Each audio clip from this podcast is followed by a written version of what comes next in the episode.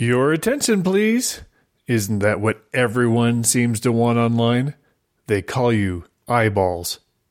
Meanwhile, they say our attention span is getting shorter and shorter. But I don't think that's true for people with uncommon sense.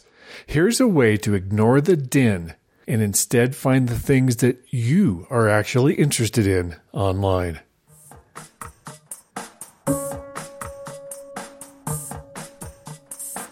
Welcome to Uncommon Sense. I'm Randy Cassingham.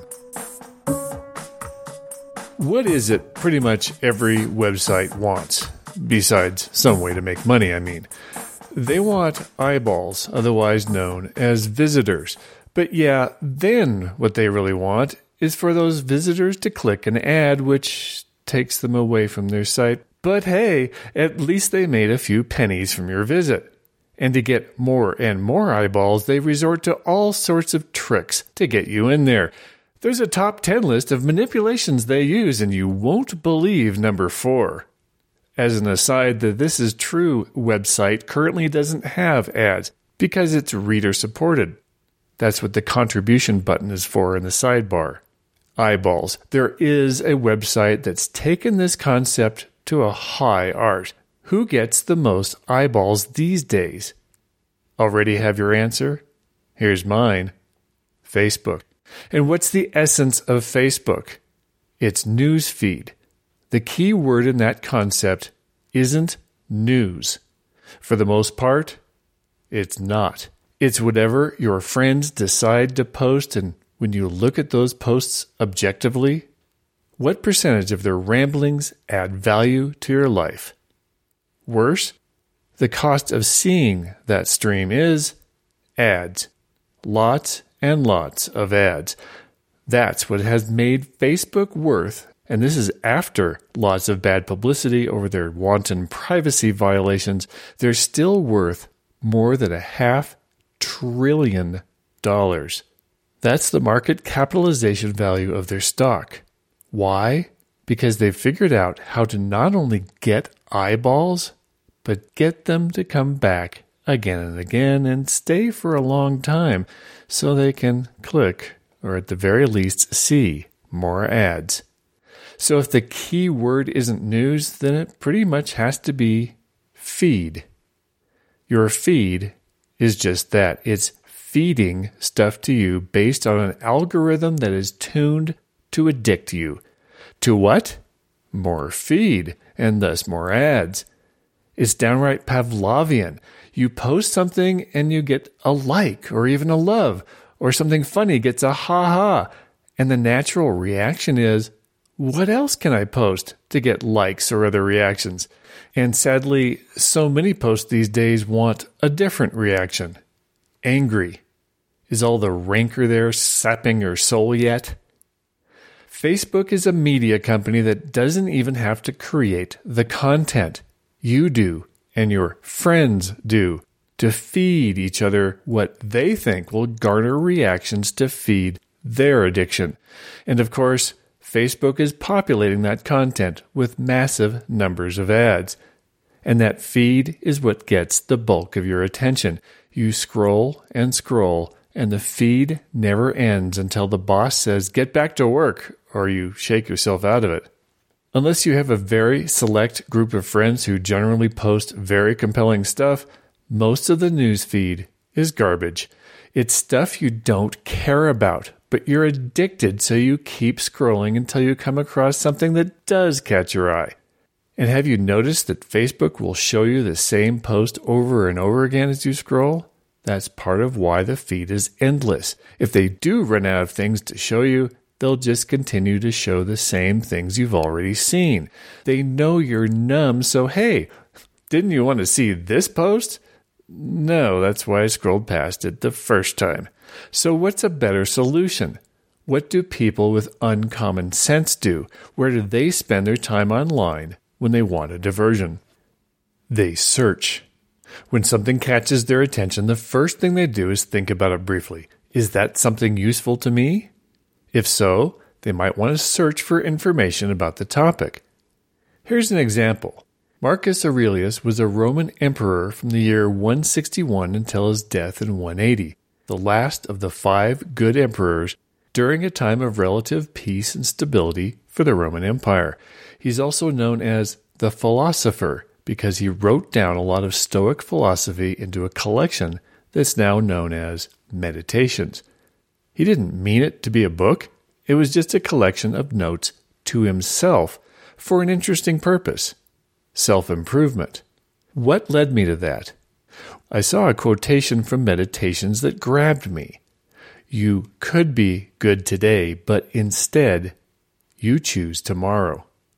By looking it up, searching for it, I discovered that's not the whole quote.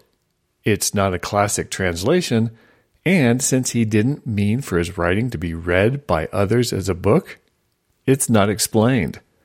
The full modern quote, apparently translated by Gregory Hays, is This is what you deserve. You could be good today, but instead you choose tomorrow. It's thought number 22 in Book 8 if you want to look it up and maybe see some other translations. But what does it mean? Be fully present, thoughtful. Put your energies into doing the best you can. Make decisions with virtue and integrity. Start today, not later. Getting started is half the battle. And your choice is what you deserve. Will you choose to spend your time consuming or producing the mediocre or the extraordinary? That one brief line says more than a lot of modern self help books. And by being curious about that one liner and searching for more information, I learned that there were five good Roman emperors before things started going south, leading to the fall of the Roman Empire in the year 410. I learned about Stoicism, which Wikipedia says is a philosophy of personal ethics aiming to help practitioners lead a virtuous, and emotionally resilient life in harmony with the divine reason of the universe. It was a response to the principal Socratic question how does one lead a good life? And its system of ethics form one of the foundational pillars of Western virtue ethics. Uh oh, what's virtue ethics? I had to get a quick lesson about that too while I was at it. But rather than tell you about that and the other things I explored over about half an hour, I'll let you decide what things you wonder about. I'll put some links on the show page to get you started. Social media, for the most part, is a cesspool of mediocrity. You can sit there and be fed, or you can choose to be challenged by anything you find interesting and dig into it. That's what people with uncommon sense do to spend their extra time online. And you know what? You'll find you don't have a short attention span. You can go down the rabbit holes following idea after idea and have focused attention even for hours because what you'll choose to search for will be things that, by definition, capture your interest. That's taking control of your attention. If I can do it as someone with ADD and enjoy the hell out of it, you can too. I'm not saying that Facebook is all bad. Here's how I make it much more useful. First, I don't accept friend requests from anyone who I can't recall ever meeting or knowing personally. That has still left me with more than 500 friends, which is staggering. How do I deal with posts from more than 500 people? I don't. I'm ruthless with the unfollow function there. Joe Smith keeps posting political rants. I don't care which side of the spectrum he's on, he's unfollowed. I don't need that negativity or time suck in my life.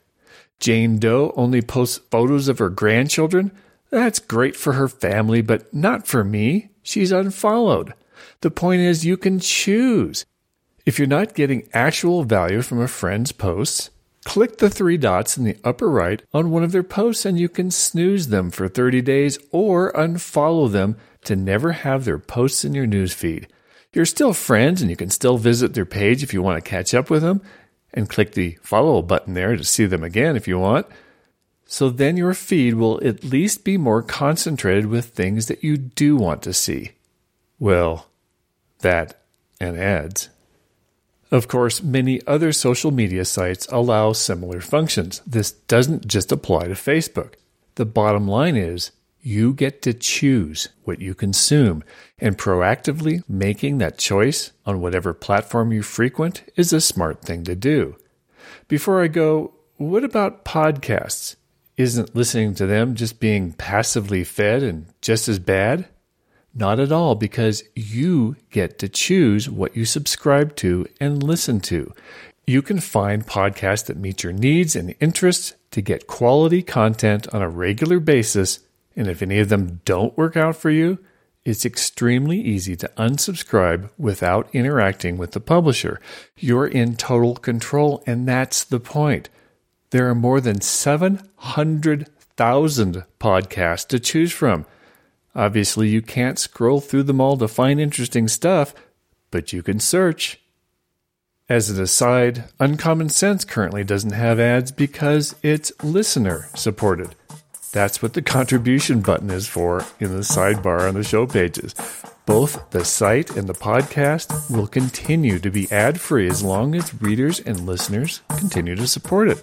And really, wouldn't you rather support publishers that give you quality content that interests you than support Facebook's ambitions?